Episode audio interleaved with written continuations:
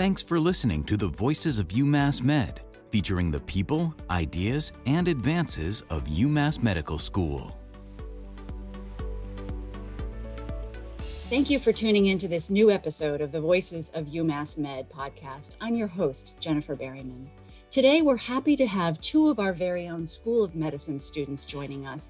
They have created their very own narrative medicine podcast. It was developed as a capstone project and is titled Murmurs Stories from Our Journey in Medicine. Welcome. I'm so happy to be talking with both of you today.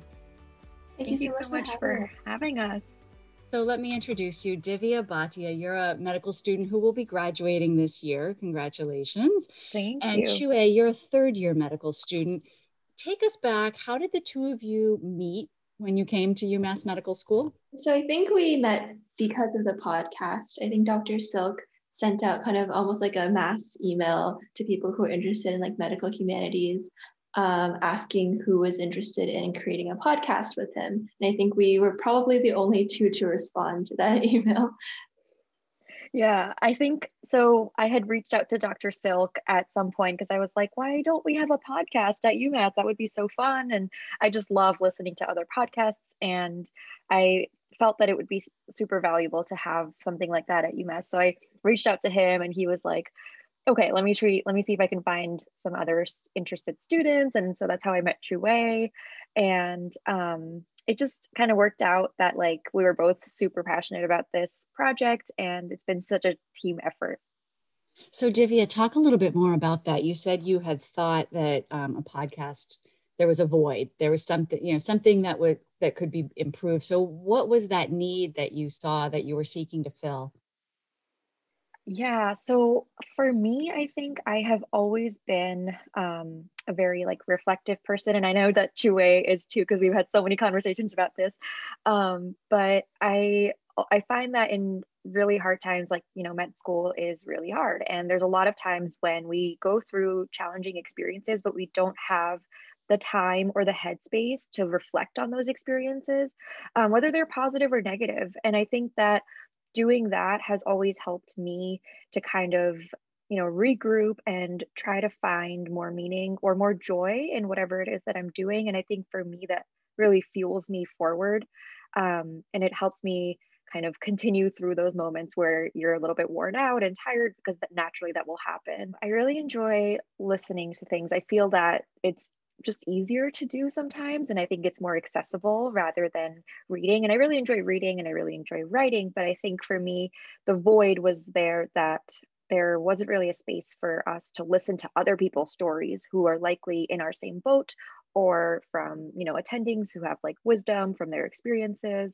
and so i wanted to create a space for that and um, Chue was also super uh, motivated for that and she herself is a way bigger writer than I am. Chue, add on to this thought, you know, particularly for students, why is this storytelling important? I think it's important for quite a number of reasons. Um, so I think that when you look at medicine in particular, um, in terms of what physicians are kind of getting from patients, is the patient's story, right? So once you kind of understand the story of the patient, which also I guess correlates to like why narrative medicine is so important, you kind of understand like not only their own disease process, but also like how has their disease process affected um, their daily life, um, their relationships with their family, stuff like that. And so I think for me, prior to medicine, I had like done like a English minor, so I was like very into like writing and like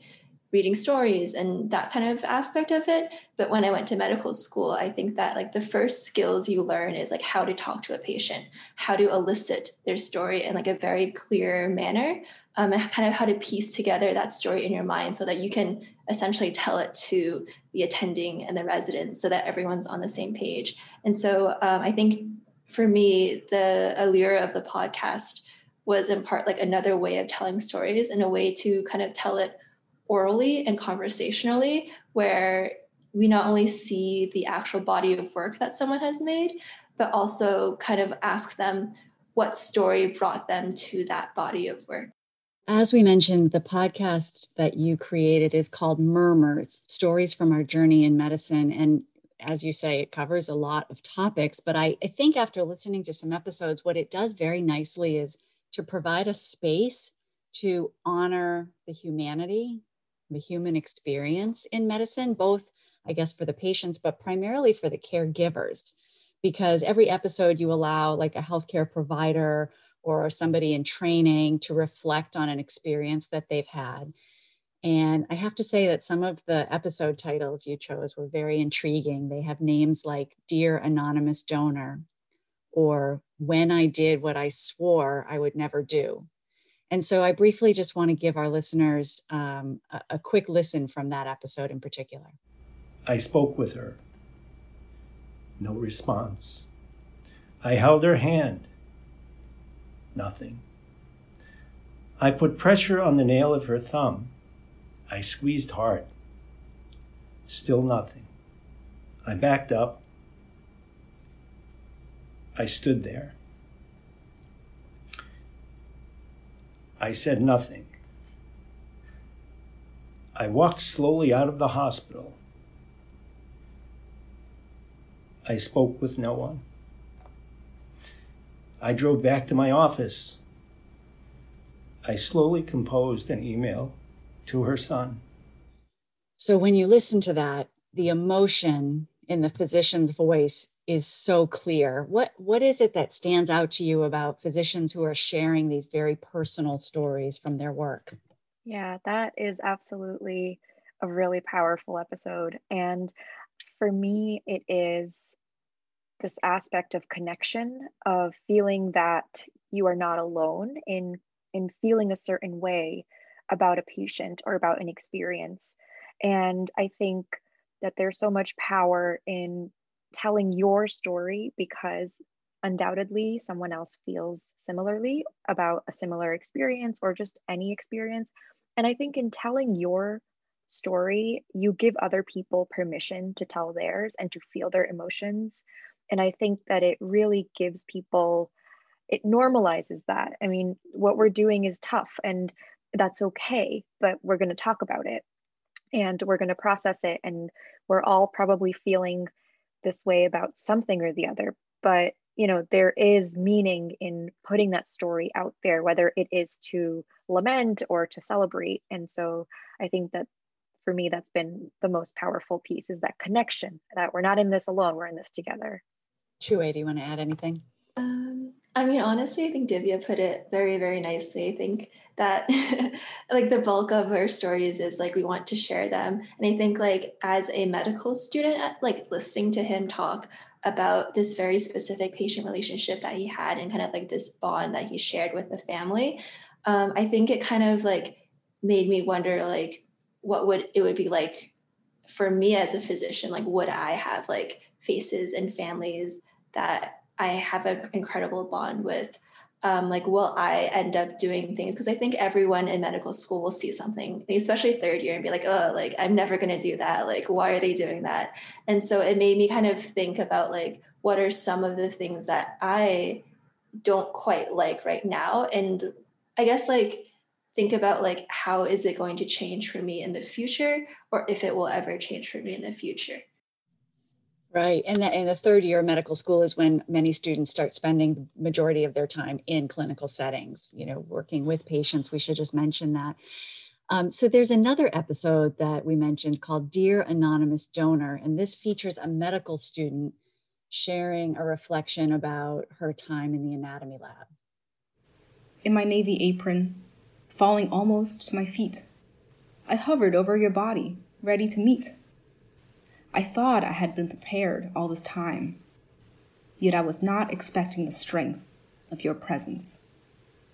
So that must be a tremendously powerful experience. Uh, I, am sure that stays with you as a as a medical student. So, can you reflect on your own uh, experience as a first year medical student in the anatomy lab? Yeah, I think it was the first day, especially at least for me, because I think everyone has kind of different experiences about when those emotions kind of hit them or if they hit them at all. But for me, I think the first day was the worst. So, what happens on the first day is at UMass, we come in, um, we meet our donor for the first time. There's a little um, kind of like paper, laminated paper that sits next to them, um, kind of tells us like kind of like why they wanted to be a donor, gives us a little bit of a background about them as a person. And we kind of, at least in my group, we kind of stood around and we like kind of introduced ourselves. We're like, oh, we're so and so, um, just so that the donor, I don't know if like the donor could kind of get a sense of who we are because we're going to spend months with this person. Um, and I think just like seeing, because like their head was kind of wrapped. So you, I, I didn't see the head, but just seeing the body there, I think was really just hit me in a way that I didn't expect. So I remember leaving that first day being like, I don't know how I'm ever going to get through anatomy lab. But then as you come back day after day, and I think in some ways it gets a bit easier and easier over time. But then at the end, I think I had like almost like another wave of emotion because one of our last um, sections was we would um, dissect the head. And so that actually involves like unwrapping the gauze and we see kind of see the face for the first time. And I think that was also a huge moment for me where I was like, oh my God, like here's the face of the person that I've been working with these past few months. I would agree. I think for my own experience, I didn't really know what to feel that first day going down. And I remember in the episode actually, um, Bridget Yang and Chue and I talk about the experience of how that first day is different for everyone. And I was leaving the anatomy lab. I was like, I was very conflicted because I thought I was supposed to feel all of these emotions that I did not feel. And for me, it just came a little bit later, I guess, throughout the process. I tried to approach it as scientifically as possible, but I think for many people it's that that humanistic piece that comes first where obviously that was present in my experience but for me it was a little bit later. It took some time for that to develop just because this was such a novel experience. I had no idea what i was doing. Um, and so i think that the way that bridget talks about her experience of of what it feels like um, that first day i think such a special moment for us because it is kind of like the epitome of medical school, right? Your anatomy dissection class. It's such an um it's a seminal moment like, in your medical education. Yes. Yes. Yes. And it's so um ubiquitous. Every medical student everywhere will have that experience. And so it is something that I think gives a lot of power to that um, to that moment. And it was really nice that the anatomy course leaders actually offered that episode to the students, the new first year students who were going to be starting anatomy. And so many of them had the opportunity to listen to that episode before going in. And we got some nice feedback from them that they were thankful that that story was out there because they didn't know what to expect. And it kind of helped shape the way that they viewed that experience. I want to ask you both about your personal experience in creating the podcast and, and listening to these stories and considering the stories. And now you're on the verge of starting your own career as a physician. How has your work on the podcast sort of shaped your thinking about how you will balance sort of the mechanical academic needs of being a physician with managing the emotions of taking care of patients who come to you, you know, facing a variety of challenges. There probably some might be open to your help, some might not be. Like how it takes a, an emotional toll, I would think, to be a physician. And so as you're thinking about your own careers, how do you think about the skills to balance both of those and not get jaded and burned out? Eh, you know, and how I would just be interested in your thoughts. I think for me, since I'm still going through third year, like this is my first year ever really seeing patients on a daily basis, which I feel like I still can't wrap my head around. I'm still trying to figure out like how do you become that physician that is able to, I guess, understand a patient's situation very clearly and be able to um, convey a, to a patient what their situation is, but also still have that aspect of humanity where for the patient like this may be like for example this may be a physician's like hundredth time seeing a patient in like decompensated heart failure but maybe for that patient that's like their first time that this is happening and it's very scary um, so i guess like i'm still trying to learn how to balance and i think some days i feel more hum- human and some days i kind of feel like i'm just like let's get the day done like i don't know about you divya but i feel like i'm still trying to learn that process right now. Absolutely. I am as well. It feels surreal that I'm going to be a doctor soon and it's um, too soon. But I also would agree with Chue. I think that for me, it can be, it's very repetitive sometimes to see patients and you and I, I I know I don't mean that in a bad way, but I I think that when you're going from one patient encounter to the other, there isn't a lot of space to honor the humanity of each person in between. And so I think that this podcast has kind of showed me how valuable and beautiful it is to take a minute and just look back on your experiences, whether they're um, challenging or whether it was a patient you could help or someone who you couldn't help, and to let yourself kind of talk yourself through those emotions, whether it's um, through writing or talking to a peer.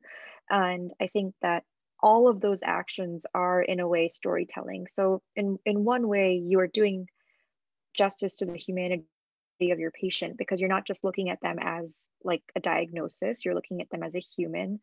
And you're also doing justice to your own humanity by allowing yourself to process emotions and take the time to do that. And sometimes it doesn't have to be like a sad or like, um, you know, a really challenging experience. It could just be the joy of, you know, maybe talking to a child. I'm going into family medicine and obviously I love children. And so it's it's sometimes just those small moments of um, you know finding meaning in in those um, those spaces. There's actually a book that I recently read by um, a physician, Dr. Pranay Sinha, and the book is called In the Space Between Moments. And he, in that book, writes a lot of short stories and he encourages those who are going to enter the field of medicine to find that joy in those spaces between those moments because medicine is hard and it's a lot of work and we are giving people naturally i think who are, are drawn to this field and i think that we also have to be you know feeding back into our own souls and what fuels us and i think that that's kind of what i will take forward with me into practice is you know, I might not have the time to write all the time, but if I can take a few minutes to reflect on my day, um, it kind of honors the day. It honors the people I met, the people I served, and also myself. So while I'm sure you've enjoyed putting together this podcast season, uh, it was done for academic purpose. It was done as your capstone project. So if you could just explain a little bit about what the capstone is and what your sort of academic findings were from this project, that would I'd, I'd be interested to hear. So the capstone can be pretty much anything that you want it to be. It can be academic, but we wanted to look at how can we increase the application of reflective practice and narrative medicine amongst medical students. And what we looked at is the use of podcast as a teaching tool to help students learn and encourage those reflective practices. I and Chue wanted to do something that was not very quote unquote academic, and we wanted to do something that was more fun. And, um, you know, to find a way to evaluate that has been a challenge, but also really interesting. So essentially, we put out the six podcast episodes. And um, at the end of the season, we released our survey. And the survey looked at different um, aspects of the podcast that you know asking listeners did it encourage you to increase your reflection throughout your day and just simple things like did you enjoy this would you like to listen to more in the future and we had overwhelmingly very positive feedback and it was very nice to hear that people enjoyed the podcast and enjoyed listening to the stories that were offered and um, many of them were interested in future content one of the questions that we asked in our survey um, was also like, did the podcast help them be? Um, did the podcast help listeners reflect on their own experiences in medicine? And did it change their interpretation of their own communication with pa- patients? And I think that for a lot of the listeners who were in medical school residency, um, that was the case. I think they were able to reflect on their own experiences and also um, kind of look at their patient interactions in a different light as well. Were you surprised, either of you, were you surprised that caregivers were willing to share such deeply emotional experiences? I think personally, in some ways, yes and no in the sense that I think that at least at UMass, there's a very strong medical humanities um, group. And so we already have events like MedMoth where there are physicians coming up and like basically reading aloud to an entire crowd of people um, live. And so I guess in that way, I wasn't that shocked that there are people who had stories, but I think that um, for example, with Dr. Hatem's, like when I did what I swore I would never do, I think like I sometimes I never really imagined that they would be so personal in some sense. Because I think that a lot of times as a physician, and sometimes with the stories we tell as a physician, it's like someone, it's a story from someone who's looking at someone else, if that makes sense. Like we are watching the patient, we are the observer, we're not the one experiencing the pain um, or the sorrow to ourselves. And so I think that what struck me was that some of these stories, the it's focused a little bit more on like the physician's, I guess, the physician's lens. Yeah, the physician's um, yeah. lens. Divya, how about you? Yeah, I I was very pleasantly surprised at how open and vulnerable people who shared their stories were and how willing they were to share um, some of them actually wrote new pieces just for the podcast and so i loved that that it encouraged them to write and i think what's been most um, a really nice kind of feeling that i think a lot of the listeners have had is that we can continue to use this podcast as a kind of like a tool to build community and bringing people closer over shared experiences and i think that itself can help combat burnout, which is a huge problem in the field of medicine. Yeah, and I also want to acknowledge Dr. Hugh Silk. He's a professor of medicine and family medicine and community health.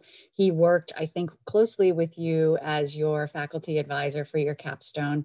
What do you want to say to him? I don't think this would have been possible without him, to be honest. I think that um, this was like our capstone. He was just a capstone advisor, but I think that he might have done like an equal amount of work in the actual formation of the podcast itself as we did. Um, he was very active in terms of helping us interview patients. Um, so you'll hear his voice a lot in the podcasts. Um, and I think he was very helpful, an abundance of resources, just I think an amazing um, advisor overall. And it was really great to work with him. It's also great to see a role model in him that, you know, we enjoy being creative and um, we enjoy the process of storytelling and it's amazing to see someone at like you know our mentor and attending level who espouses those beliefs and so it gives us a lot of uh, gives me at least a lot of like encouragement that i'm in the right field that there's people um, who enjoy reflecting and writing in this field Wonderful. Well, Divya Bhatia, good luck as you graduate and begin your career as a physician. And Chue, good luck as you dive into your third and fourth years of medical school. Thank you so much. So, the podcast is called Murmurs Stories from Our Journey in Medicine. You can find it wherever you listen to podcasts. And if you want to share an idea, a suggestion, or share some comments with the team that works on it after you listen to a few episodes, feel free to get in touch with them. Their email is murmursumassmed at gmail.com. Keep up to date with everything happening at UMass Medical School by following us on Facebook at UMass Med, on Twitter at UMass Medical, and on LinkedIn at University of Massachusetts Medical School.